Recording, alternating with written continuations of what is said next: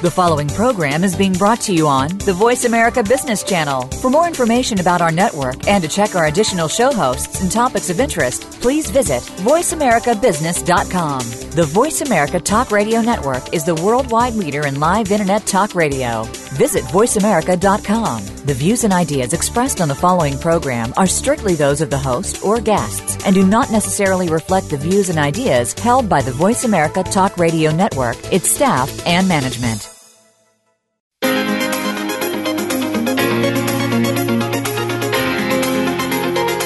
Are you ready for the next level of leadership? It's going to be here before you know it. Today's leaders need the skills, connections, and savvy to become top professionals in their fields. Welcome to Innovative Leaders Driving Thriving Organizations with Maureen Metcalf. In the next hour, you'll meet people who have become successful at the helm of some of the most respected organizations in the world, and you can become the next big success story. Now, here's your host, Maureen Metcalf. Good morning. My name is Maureen Metcalf.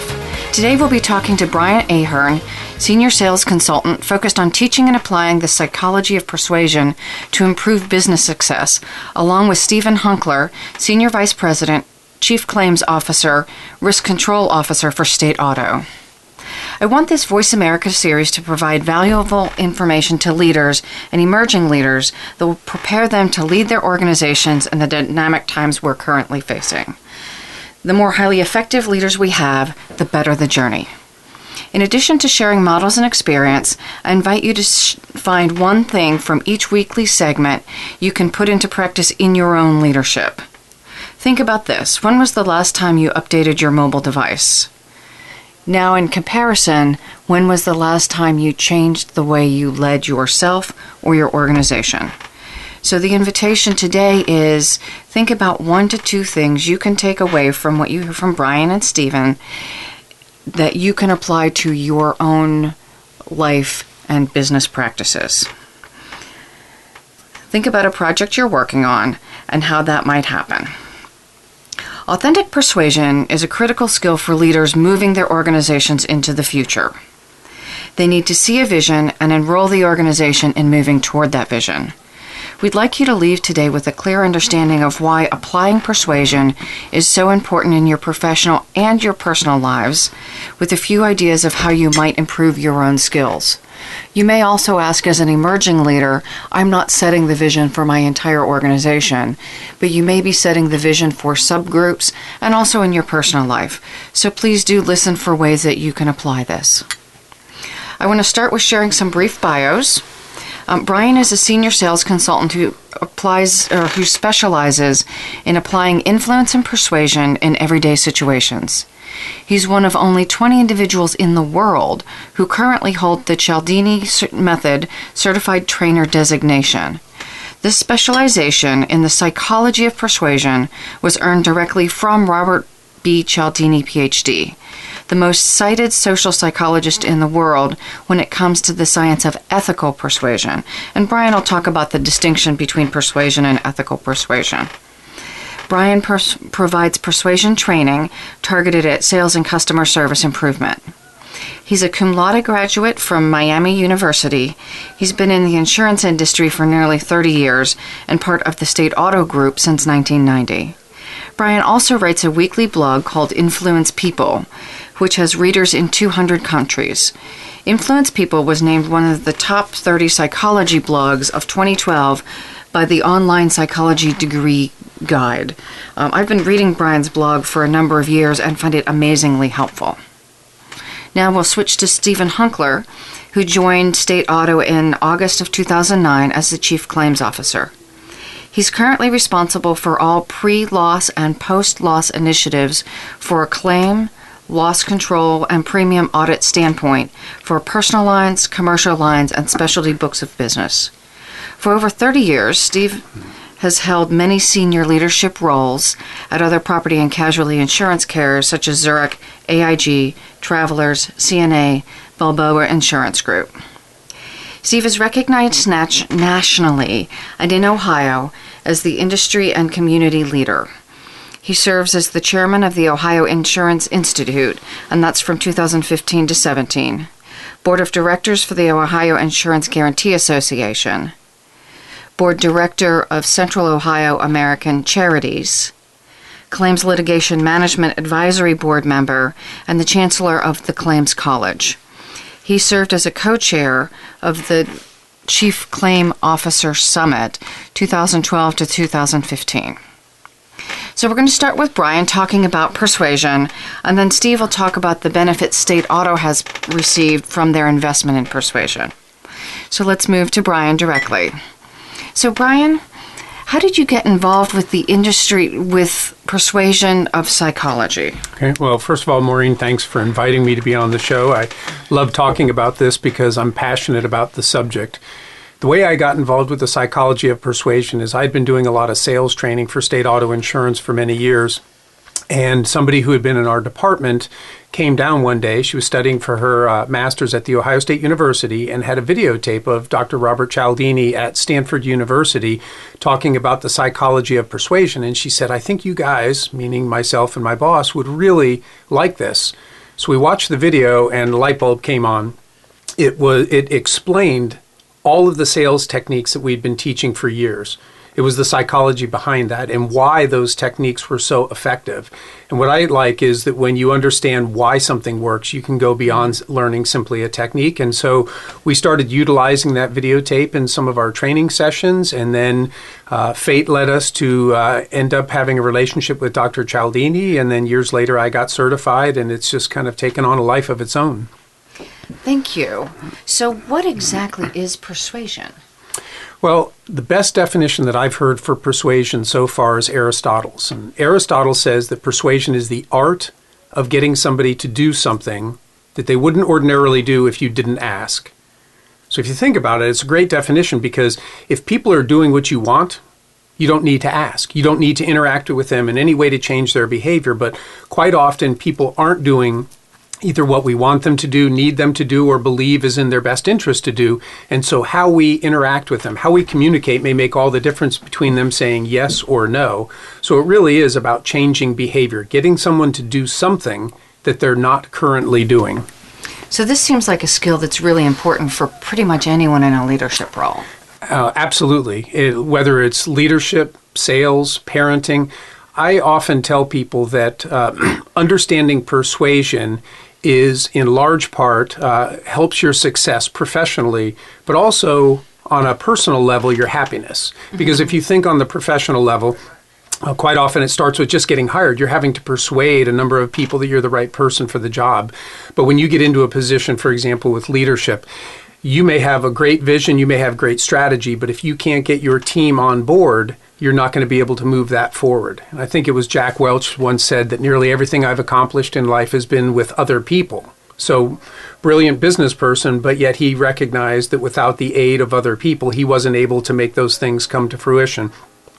The challenge that we face, though, Dale Carnegie, in his book, uh, How to Win Friends and Influence People, said the biggest challenge you'll face is dealing with people, especially if you're in business. So we need people, and yet they can be our biggest challenge. And if we understand how they think and behave, and we're willing to change our communication, we can enjoy a lot more professional success. On the personal side, uh, having been married for twenty-seven years, having a nineteen-year-old daughter, I can tell you that at home, life is much more peaceful and happy when my spouse willingly does what I'd like her to do, or when our daughter willingly does what we want her to do. And how often is that? And uh, it's a lot more than you might think. If you if you understand how people think and behave, and you are willing to change how you communicate, it's amazing the difference in the result that you can get. And uh, I think I've got a wonderful marriage. Our daughter, we get along wonderfully and, and have avoided a lot of the pitfalls, I think, other people, because we chose to interact differently with one another. So this presumes then that as I'm persuading people, I need to not only understand what I need, but also who the other person is and, and what they expect and want and need. Absolutely, because persuasion isn't about just getting what you want. Real persuasion ultimately ends in a win for both people. Mm-hmm. So uh, you, if you believe that your vision and strategy are the right strategy, you have to also uh, get other people to realize that too. And mm-hmm. we talk about persuasion quite often helps you make your good case better. Okay. So it, you may have a wonderful strategy, vision, but mm-hmm. if you can't convey that to people in a way that gets them on board, it's all for naught. I may know that certain things at home are the right thing to do, you know, that it, whether it's eating healthy or exercising or studying, any number of things that as you're raising your kids, you want them to do. But getting them to see that too is important so that they own it for themselves. And again, how you talk about those things can make all the difference between somebody feeling it's their decision versus you telling them what to do. So that's a great lead into the next question. Um, how does persuasion differ from man- manipulation? Is it just trying to get people to do what I want? So I tell them what, what I think they need to hear? Well, it's interesting that manipulation, if it weren't for that one word, I wouldn't be sitting here today because I wouldn't have started a blog and I wouldn't be involved in the persuasion training. When Doctor Cialdini uh, did his presentation at Stanford, one thing that resonated with me is he talked about non-manipulative ways to get people to do things. He was very, very clear about that. So after I watched that video, I signed up for Stanford's uh, marketing, and I got a marketing piece from them one day, and it said, call it influence, persuasion, or even manipulation. That was actually the headline for his video. And it, I recoiled because I thought, nobody wants to be manipulated, and nobody wants to learn how to manipulate people. So I actually sent an email to Stanford, and I said that. I said, um, I got your marketing flyer here. I see that you're promoting Doctor Cialdini's video. He's very clear about non-manipulative ways to get people to do what we want. And that word manipulation cannot be helping your sales. Nobody wants to be manipulated. And I don't know anyone who wants to be known as a manipulator. And so I sent that email to them, and I never heard from Stanford. But sometime later, my phone rang, and it was Doctor Cialdini's organization. And they called, and they said, we wanted to thank you personally because you sent an email to Stanford, and they're going to change the marketing of our video. And it was during the course of that conversation that the ball really got rolling and how I became connected with Doctor Cialdini and his organization. Now, when we talk about manipulation, a lot of times people equate persuasion to manipulation because their thought is just getting someone to do what they want. Mm-hmm. And and that's not true in the sense that manipulation quite often is one-sided. There's a wonderful quote from a book called The Art of Woo, which means winning others over. And it says, an earnest and sincere lover buys flowers and candy for the object of his affections. So does the cad, who only seeks to take advantage of another's heart. But when the cad succeeds, we don't blame the flowers and the candy. We rightly question his character. So flowers and candy are neither good nor bad. Mm-hmm. They're simply a tool that some people will use. But the intent, that's really what, what matters. When we understand what we call the principles of influence, mm-hmm. these six psychological principles, they're neither good nor bad. They simply describe how people typically think and behave. How we use that information reveals something about our character. When we talk about ethical influence, we're talking about creating win-win situations, helping people see the benefits that are also for them and not just for us. We're talking about doing things in a truthful way, and we're talking about using these psychological principles in natural settings where they genuinely occur, not false uh, scarcity, for example. Mm-hmm. We, we know that scarcity is something that when people hear there's going to be less of something, they tend to want it more. Mm-hmm. And quite often, salespeople will create a false sense of scarcity just to get you to buy or make a decision. We're mm-hmm. saying, look for the principles that are naturally available, incorporate them into your language, and you'll have more success when it comes to persuading people.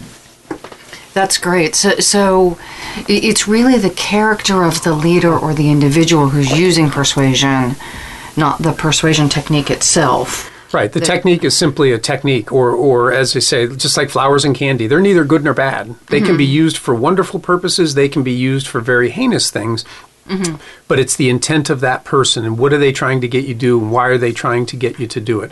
I can say that, you know, if I want my daughter to eat healthy, study more, it's because there are genuine benefits. Mm-hmm. Now, for mm-hmm. me as a persuader, it's to bring those to the surface so she understands they're as good for her as they are for me. As a leader in an organization, it's the same thing. If if they if I believe there are genuine benefits for everybody to um, follow a particular strategy, I need to understand how to best convey that and to get them on board with that. Okay, perfect. So this ties back to our first show that talked about leadership mindsets and doing what is right over being right. So, so the idea that I really genuinely care about the people I'm leading and my organization, as well as getting my way. Mm-hmm. And most of us probably want to get what we want to get, but doing it in a way that you pointed out, yeah, that's win-win, um, makes a very different experience for all of us. And if you use certain principles of influence, for example, the principle of liking, we all know when people like us. We can tell by their body language, their tone of voice, how they interact with us. We can usually tell. Most people don't know how to make that happen. So we talk about how to make that happen. Now, the interesting thing is that an ethical persuader is not out to just get people to like them so that they can get them to do what they want. Mm-hmm. When I try to incorporate the principle of liking, I recognize that I want to like the people I work with. I want to like the vendors that I deal with. Mm-hmm. I want to like the people that I train. And if I seek to use the principle of liking, they will like me more. But what happens is I actually come to like them more. Hmm. And when they see that, that's where everything changes. When they say, you know what, I believe Brian truly likes me, and Brian really has my best interest at heart, now they're very open to what I may ask them to do. And it's not false, because those principles have made me like them more as well.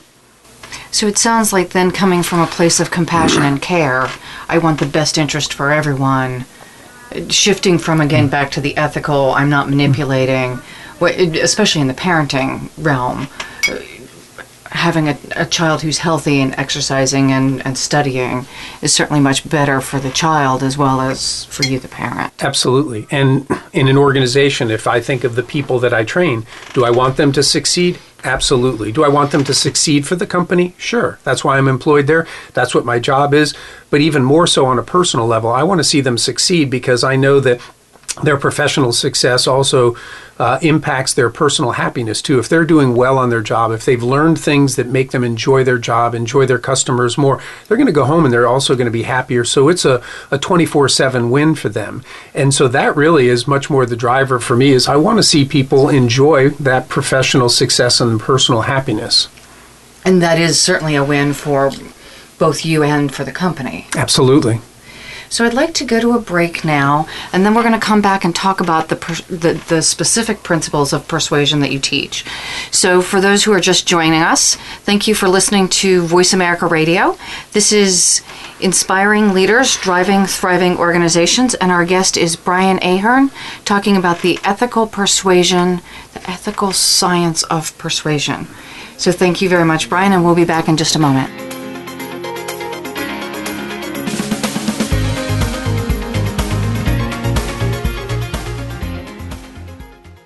Become our friend on Facebook. Post your thoughts about our shows and network on our timeline. Visit facebook.com forward slash Voice America. Metcalf and Associates is a management consulting and leadership development firm dedicated to helping leaders, their management teams, and their organizations implement innovative leadership and business practices to help create market differentiation necessary to thrive in this rapidly changing environment. As the author of eight award-winning leadership books, Maureen Metcalf and her associates are positioned to help you and your organization grow and thrive. Visit metcalf dash associates dot com. Maureen is ready to discuss your needs and tailor a solution to meet your needs through her expertise in keynote speaking, leadership coaching and training, transformational and organizational growth consulting. For your business, we can help with facilitated leadership retreats, organizational planning, culture alignment, individual and organizational assessments, online leadership development programs, and one-on-one or corporate-wide leadership development sessions. Move forward with Metcalf and Associates. Visit metcalf dash associates dot com. Bob Pritchard has over thirty years of experience as a straight-talking business consultant and author, working with some of the top Fortune five hundred companies. Now he's come to the Voice America Business Channel to help you and your business. Tune in to the Bob Pritchard Radio Show for information about starting and successfully running a profitable business. From the movers and shakers to great marketing screw-ups, you can't afford to miss a single edition of the Bob Pritchard Radio Show, Tuesdays at five p.m. Pacific, eight p.m. Eastern on Voice America Business. When it comes to business, you'll find the experts here. Voice America Business Network.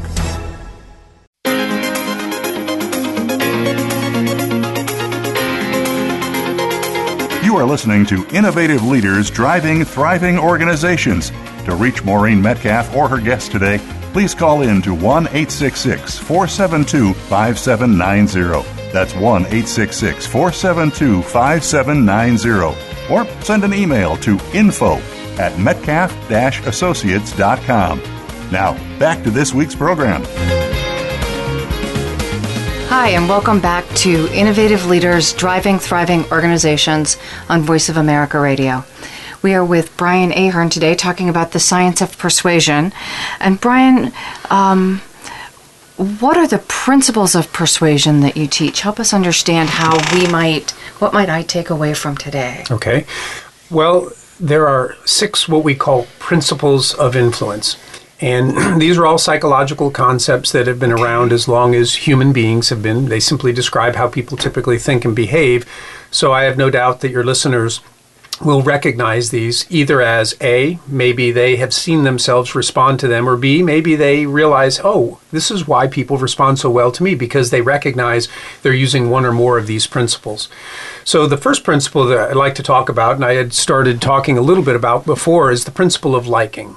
So the principle of liking says that we prefer to say yes to those we know and like. Well, we all know that, right? It's easy to say yes to our friends. There's things that our friends will ask us that we'll willingly say yes all the time.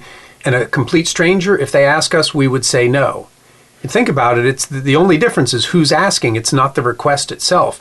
So it's easier for us to say yes to the people that we know and like. If we can get people to like us, they will more willingly do what we want. But as I said before, the techniques that we talk about in terms of trying to get someone to like us actually work on us just as much and cause us to like them. And that's hmm. the real difference maker. Again, is if, if you know that I truly like you, you're very open to what I may ask of you and like me in return. So that's our first principle, principle of liking.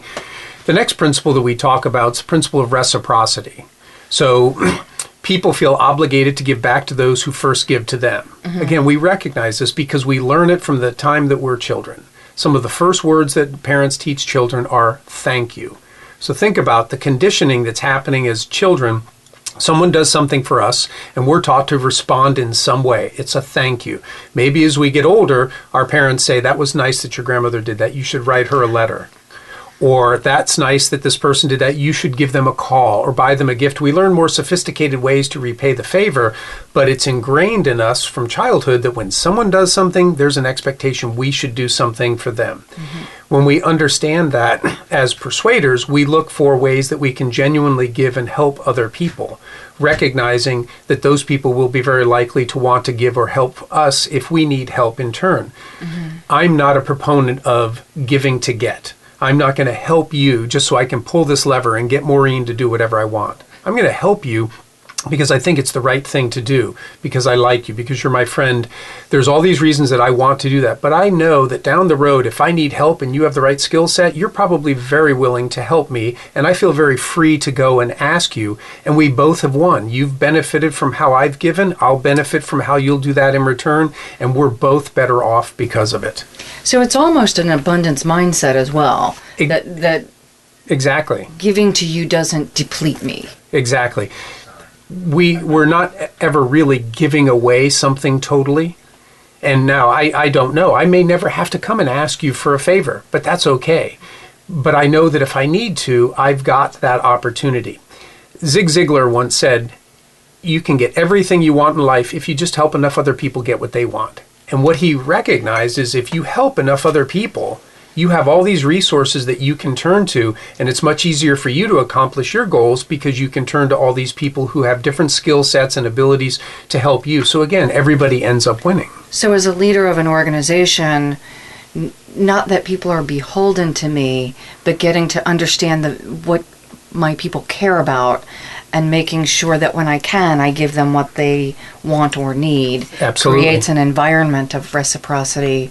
When I need something, I, I am better positioned to ask. Yes. And, and even the things that we as leaders may have to ask people to do, to help them see how that's beneficial for them, to help them see that the thing that they're working on right now, that skill that they're learning is going to help them mm-hmm. in whatever their next move is. And, and a good leader should should always be looking to not only develop people so that they're the best they can be at their current job, mm-hmm. but also be looking to the future, understand what their goals are, and helping them to mm-hmm. attain that. And so if in the midst of what you're doing on a daily basis is helping you be very, very effective, but also you see how it clearly helps you get ready for your mm-hmm. future aspirations, you're going to go at it with a lot more um, mm-hmm. vigor.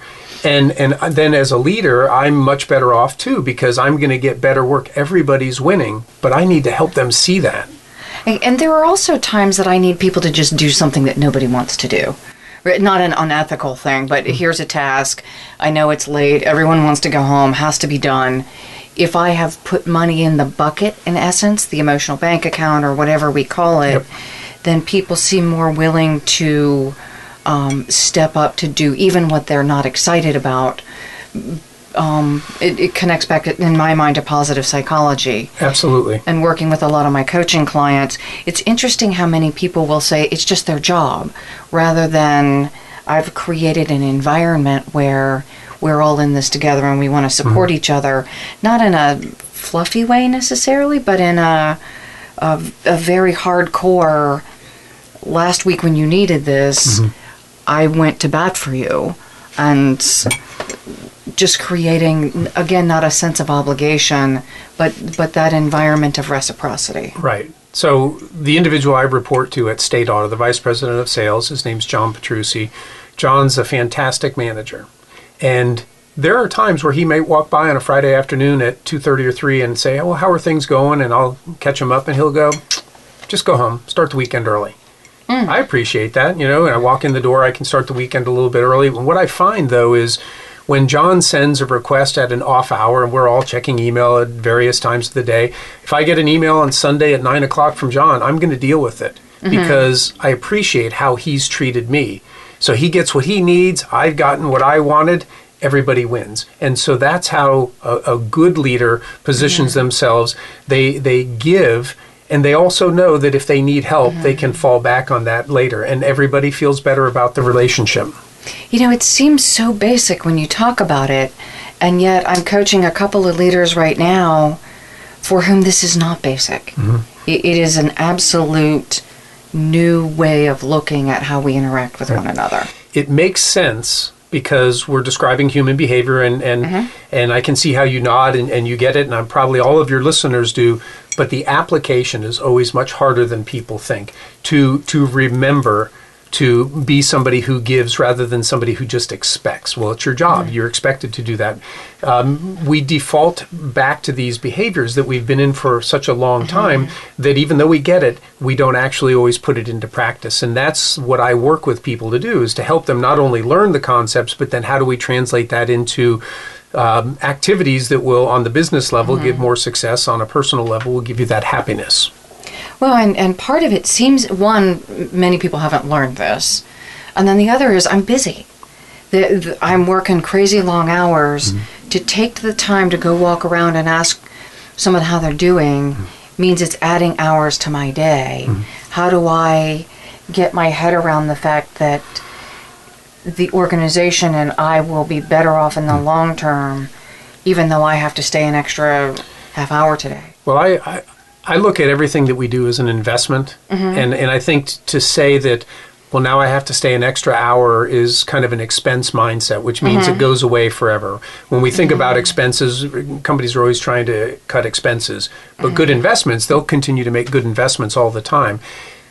By by investing in people, by mm-hmm. managing, by wandering the, the floor, by going in and checking in with people, by by mm-hmm. actively looking for ways to, to help them or to do things that will make them happier, productive employees, mm-hmm. costs time up front, but it will save time on the long run. Mm-hmm. Because ultimately, you'll probably get the things that you need, better quality, probably get them faster, because people will be working for you in a different way than they're working right now. So mm-hmm. it's not as if you're putting in this time that's just more time in the day. You'll ultimately, I think, see a, a much better return on it. Mm-hmm. It certainly makes sense. So back to your point, I need to build a practice of doing that. Absolutely. I, and almost put it on my Outlook reminders for the next month.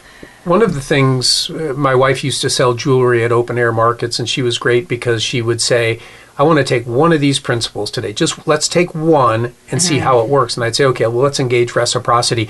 And as I would see opportunities, I would nudge her and say, okay, here's a real opportunity to, to engage reciprocity. Mm-hmm. And then she would do that. And she would see tangible results. When people are willing to open their wallet and hand you cash, you know you're doing mm-hmm. something right. Mm-hmm. And and so she would take it and consciously work it until it became something that was more natural for her. And then the next time she'd work mm-hmm. something else.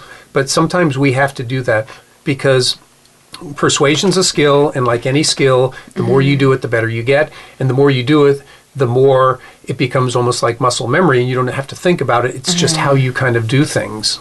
So as we think about developing any of the leadership skills, it's really practice. Absolutely. But like you have that. An opportunity to practice twenty-four seven because you are trying to persuade people all day long. Mm-hmm. Uh, Daniel Pink, in his book, To Sell Is Human, had done a survey of more than seven thousand business people, non-sales people, and asked the question, how much of your day is spent in, he called it non-sales selling, persuading. And the average came back forty percent. People in business say that they're spending about forty percent of their day, so that's more than three hours a day, trying to get people to do things. So if you're going to spend nearly half of your time doing something, it probably would serve you well to understand how to do that most effectively, and that's what I do when I teach people about persuasion. And if I think about how much I do it by email, it's probably eighty percent of my day. Yeah, email is another, it's just a different form of communication. Cool. So we, we've talked about the first two principles. There's six of them. So we'll move on to the yeah. to the next one. Uh, the principle of authority. The principle of authority tells us that people defer to those that they see as having superior knowledge or wisdom. Mm-hmm. We all know that. That's why some of us hire accountants, because we know that they're better with accounting mm-hmm. than we are. We go to lawyers if we need legal advice. We go to doctors if we have medical questions. Many of these things we could do on our own. Mm-hmm. I could go to web M D dot com. I could go to find a, a, a lawyer site and, and try to mm-hmm. figure out the law myself. But I know that it saves a lot of time, a lot of effort, and they'll probably do it much better. The thing is, a lot of times people don't really understand that somebody may be an authority and something. Mm-hmm. And so something as simple as, for example, when you read my bio, people might have initially thought, well, who's this guy, Brian Ahearn? Why do I want to listen to him on this subject? Well, once they understand that there's only twenty people in the world who do what I do, or that two hundred or people in two hundred company, countries are reading my blog, it adds credibility. So mm-hmm. by them simply knowing that up front, that makes a difference as to how much they're going to pay attention. And so we talk about how do we get our authority in front of people, or how do we borrow authority from others so that we are more credible? Another so another example, you know, I've quoted Zig Ziglar, quoted Daniel Pink, uh-huh. quoted Aristotle. Uh, those, for many people, many of your listeners, those are familiar names. That adds to my credibility, mm-hmm. too. So there's lots of little things that we can do that all of a sudden make people pay more attention. And if they pay more attention, they're more likely to do what we want. Okay. So that's the, the principle of authority. Um, principle of consensus, most people know this one because their mom and dad talked about it when they were young. It was called peer pressure. Mm. You know, they didn't they didn't want to see their kids get involved with sex, drugs, drinking, any number of things that as a parent they thought this could lead to a bad consequence. And they were afraid of the pressure, the social pressure they were going to feel from their peers. Well, as we get older, we may not be tempted in some of those same things that, that teenagers face, but we are affected by what other people do. And we call it consensus. Sometimes it's known as social proof, but we are heavily impacted by the behaviors that we observe other people doing. Mm-hmm. There's that thought that, well, if everybody's doing it, it probably is the right thing to do. And that's why you see things like bestseller, or you see people mm-hmm. consulting Amazon ratings, because we feel more comfortable moving in a direction when we see that other people have moved in that direction and have had positive things to say about it. And so we look for, an effective persuader looks for ways to convey that information. Since so as a leader, uh, as we're trying to move in a different direction, I might talk about a competitor using this strategy and how effective they've been. Absolutely. Okay. And and when you can talk about m- multiple competitors, the, the mm-hmm. more that people are doing something, the more it gives a sense to somebody else that this might, might be the right thing to do. Maybe I should be moving in that direction as well. So it could even overcome my inner bias that this seems silly. But if I see that all of our competitors are doing it, it may seem like the right thing to do. Absolutely. There's okay. the old adage, keeping up with the Joneses. There's a reason for that because okay. people people feel that social pressure of of moving along. They don't want to be left behind. There's that doubt that if everybody's doing it and we don't, maybe we fall behind. So we look for ways to honestly incorporate that information into our conversation, and it makes people, it makes it easier for people to say, that's probably the right thing to do. So how do I deal with, I want to get ahead of the Joneses? So so I'm setting an organizational strategy that will position us, me or us, as unique, um, and having a, um, a differentiated capability. Because okay. one of the things we're talking about in the show is, as the world is changing so dramatically, organizations that can leverage those transitions or gaps mm-hmm. will be the ones that um, move ahead. And yet it seems like there is a balance of Uh, leveraging consensus and also mm. differentiation. How does that work well, for you? Well, an organization can leverage consensus by talking about their customer base. Okay. But they may be drawing in that customer base also because of, in sales, it's called a unique selling proposition. Okay. Um, by talking about who you are and what you do in a way that sets you apart and makes you unique is sometimes a compelling reason for people to pay attention. Mm-hmm. So again, going back to the authority that I mentioned before, um, if you know that there are only twenty people in the world who do something, mm-hmm. then people are more compelled to pay attention to that. Um, that's a form of scarcity, right? If everybody was doing what I what I do, then it wouldn't be um, special. special to have me here on, on the show. So the principle that that ties into is called the principle of scarcity. And this principle says that um, when something's rare or diminishing, people tend to want it more. Mm-hmm. I mean, this is exactly why people see ads that say, you know, sale ends Sunday, and all of a sudden their behavior changes. They get off the couch and they go to the store. Now, they might say, well, I'm just going to look around. It sounds like it's a good sale, and they end up buying something. And they probably never would have gone to the store if they hadn't seen sale ends Sunday.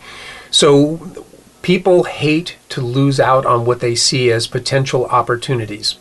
And, and talking about your organization in a way that sets it apart and makes it unique starts to give people some thought, hmm, if I don't do business with Maureen's organization, I may lose something. There's lots of companies that may do what she's doing, but she's doing it in a way that's a little bit different enough that I lose something if I don't go along with her.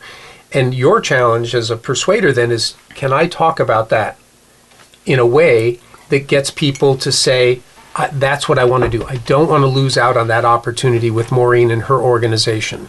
So I'm combining then these principles of authority and consensus. Absolutely. That if I, if Maureen offers something special, or Brian offers something special, or our or our company or organization offer a solution that fills a niche that is just emerging, and yet we can still leverage the fourth principle of consensus, that that by using this, I as the consumer will um, be positioned effectively with my with my peers, or if it's a business-to-business organization, that I'll be positioned maybe better against my competition. Absolutely.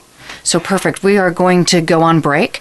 This is Voice America Radio, inspiring leaders, driving, thriving organizations. And our guest is Brian Ahearn, talking about the science of persuasion. We'll be back shortly.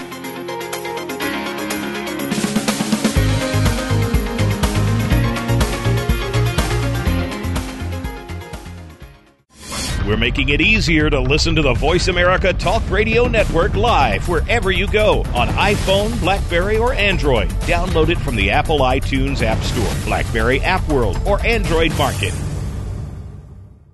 Metcalf and Associates is a management consulting and leadership development firm dedicated to helping leaders, their management teams, and their organizations implement innovative leadership and business practices to help create market differentiation necessary to thrive in this rapidly changing environment. As the author of eight award-winning leadership books, Maureen Metcalf and her associates are positioned to help you and your organization grow and thrive. Visit metcalf dash associates dot com. Maureen is ready to discuss your needs and tailor a solution to meet your needs through her expertise in keynote speaking, leadership coaching and training, transformational and organizational growth consulting. For your business, we can help with facilitated leadership retreats, organizational planning, culture alignment, individual and organizational assessments, online leadership development programs, and one-on-one or corporate-wide leadership development sessions. Move forward with Metcalf and Associates. Visit metcalf dash associates dot com. We hear it and read about it every day in the news. America is heading over a fiscal cliff. Home prices are still receding and unemployment growing. How can you preserve and increase your wealth in this kind of economy? Tune in to Turning Hard Times into Good Times with host Jay Taylor. Jay will explain the decline of our monetary system and the economy and will give you winning investment ideas and the tools to protect and increase your wealth. Turning Hard Times into Good Times with Jay Taylor can be heard Tuesdays at three p.m. Eastern Time, twelve noon Pacific Time on the Voice America Business Channel. From the boardroom to you, Voice America Business Network.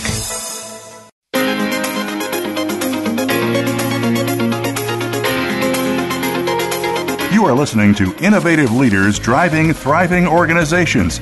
To reach Maureen Metcalf or her guest today, please call in to one eight six six, four seven two, five seven nine zero. That's one eight six six, four seven two, five seven nine zero. Or send an email to info at metcalf dash associates dot com. Now, back to this week's program.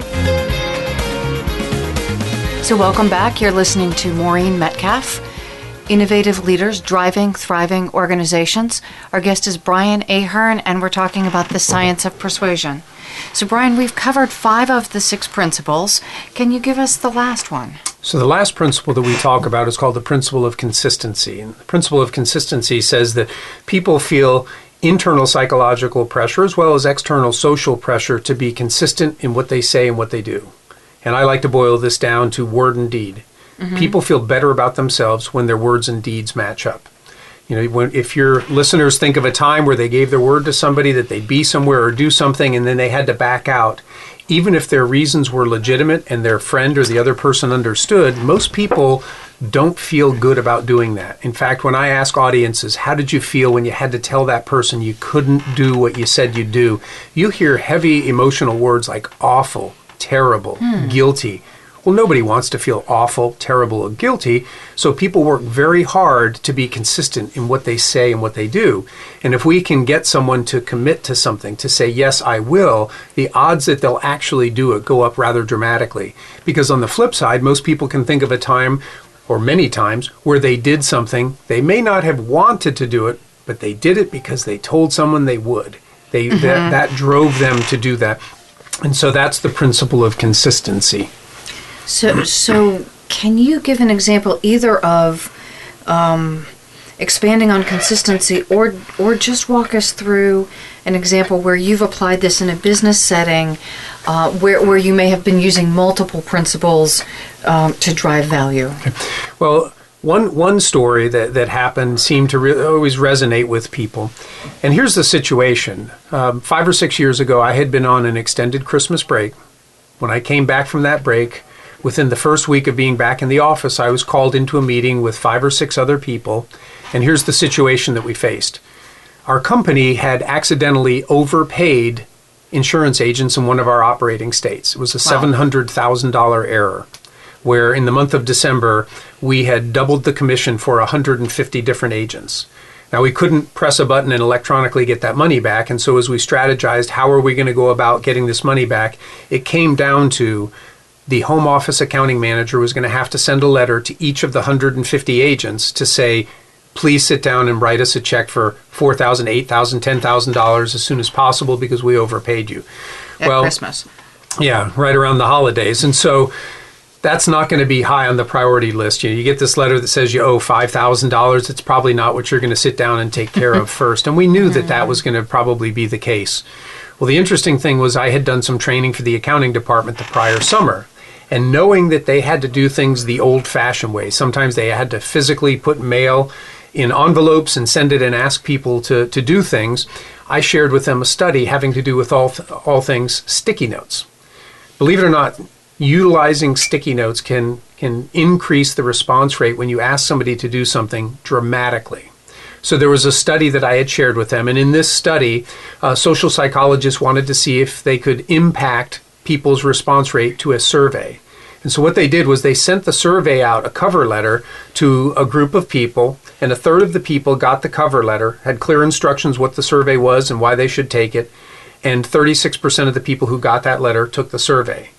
Now, wanting to see if personalizing it made a difference, to another group, they sent out the exact same cover letter, but they wrote a quick note by hand on that cover letter. So all of a sudden, it's a little more personalized. Mm-hmm. And the people who got that, forty-eight percent took the survey.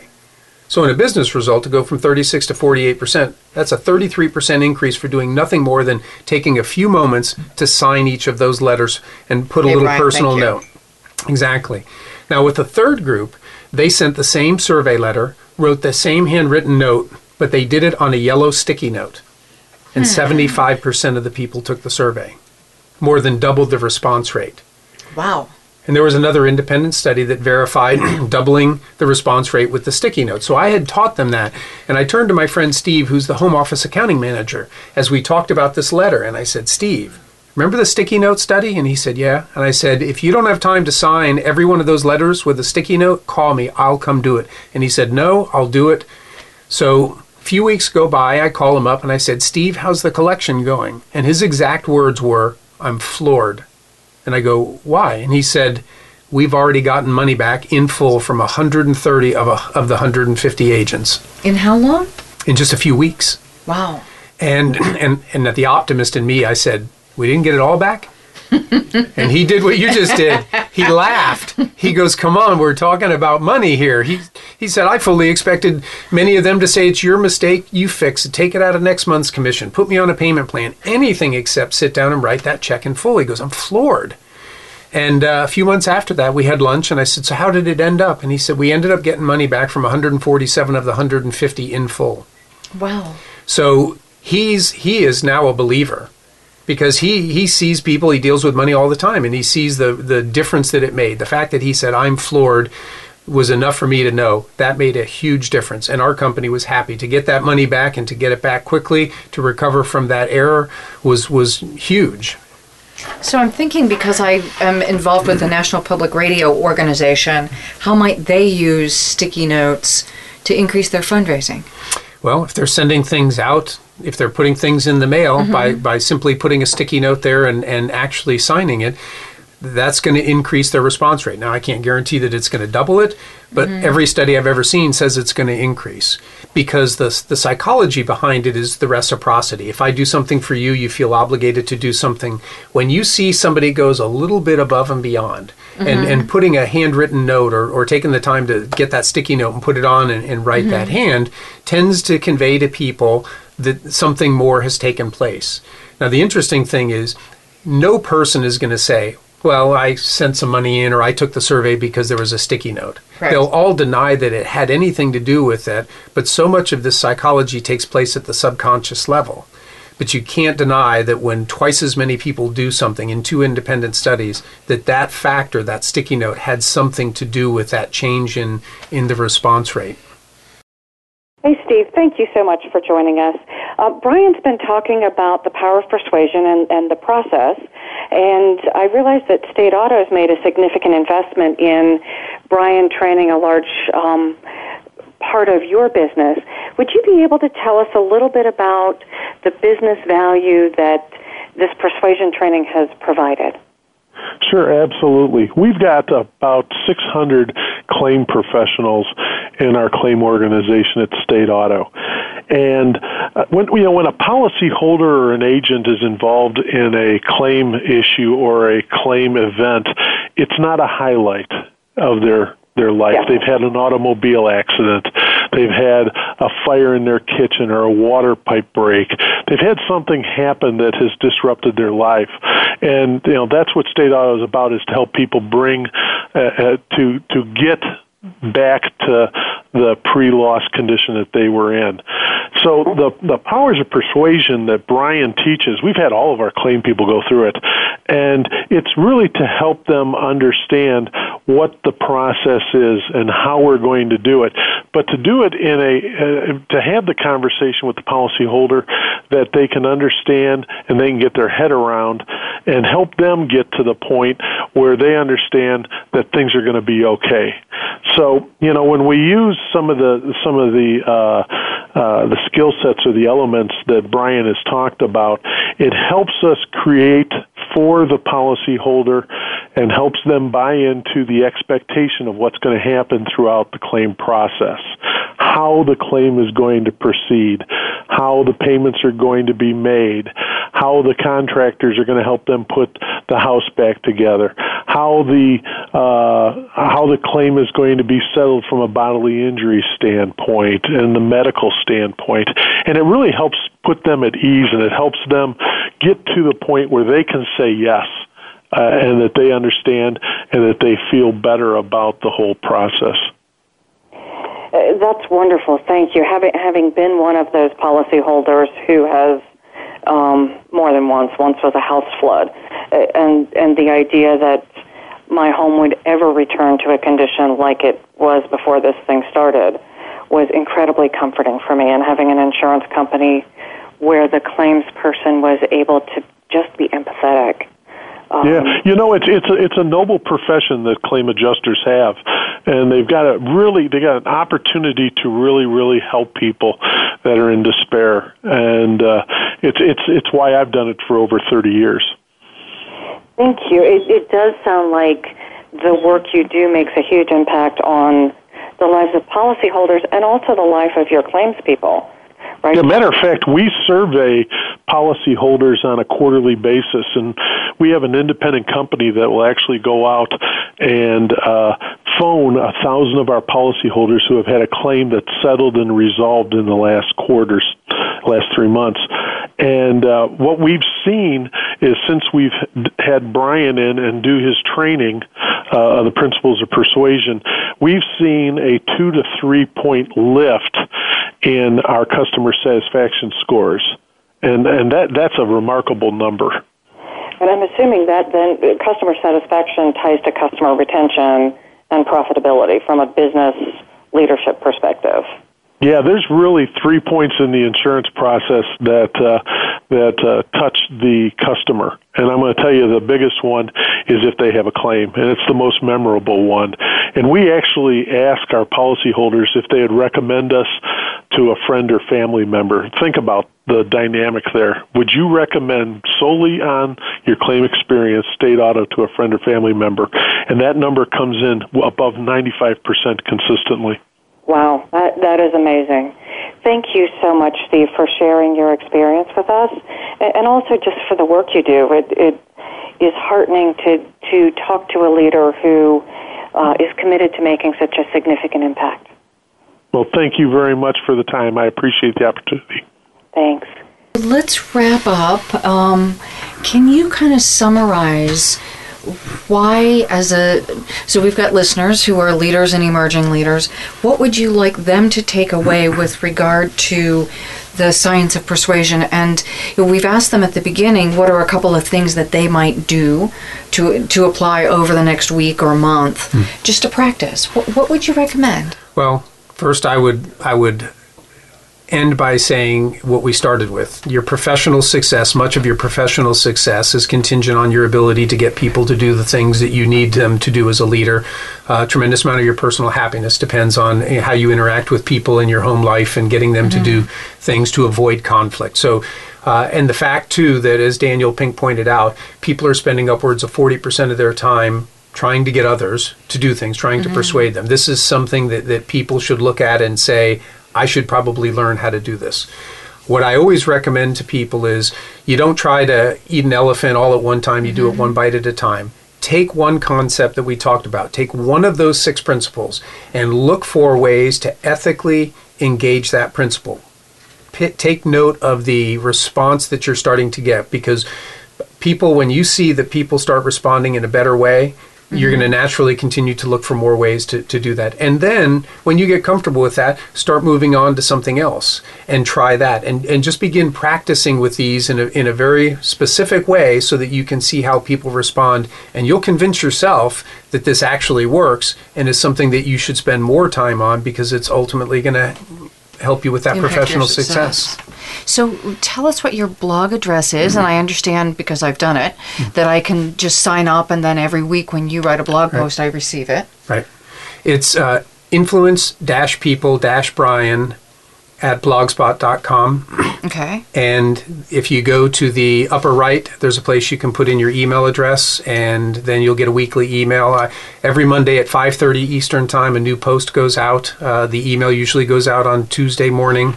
And um, I have guest writers from around the world. There are some other Cialdini trainers in different countries, so you get a flavor for how influence works in other parts of the world. Perfect. And, uh, yeah, I would encourage people to go out there, because I'll write about business issues. Sometimes I write specifically about sales, parenting, social issues, just anything that, that intrigues me, where I see the principles are at work and try to help people understand them. Perfect. Thank you. So we, I will also have a blog post from Brian on my website. So if you don't, um, didn't catch his uh, address, you can always go to metcalf dash associates dot com um, and search for Brian Ahearn. So again, we are Voice America Radio, Innovative Leaders Driving Thriving Organizations. Thank you very much for joining today. Um, I want to hear your feedback on how you've applied these ideas. So if you take one of Brian's principles and you've uh, found it helpful, write to me at info at metcalf dash associates dot com, and I might read your message on air, and I'll also certainly share it with Brian so he can hear um, direct user feedback about how these principles have helped you in your uh, business and personal life. So again, consider the impact innovative leaders make on the world.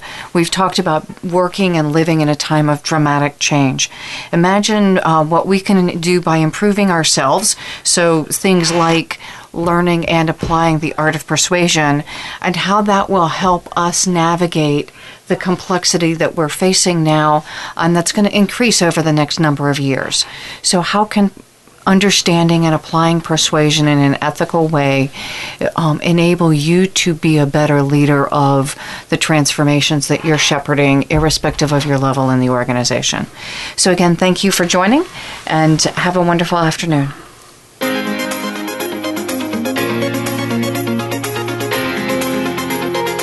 Thank you again for joining us this week. Please tune in for another edition of Innovative Leaders Driving Thriving Organizations with Maureen Metcalf next Tuesday at eleven a.m. Pacific Time, two p.m. Eastern Time on the Voice America Business Channel. We hope to see you here next week.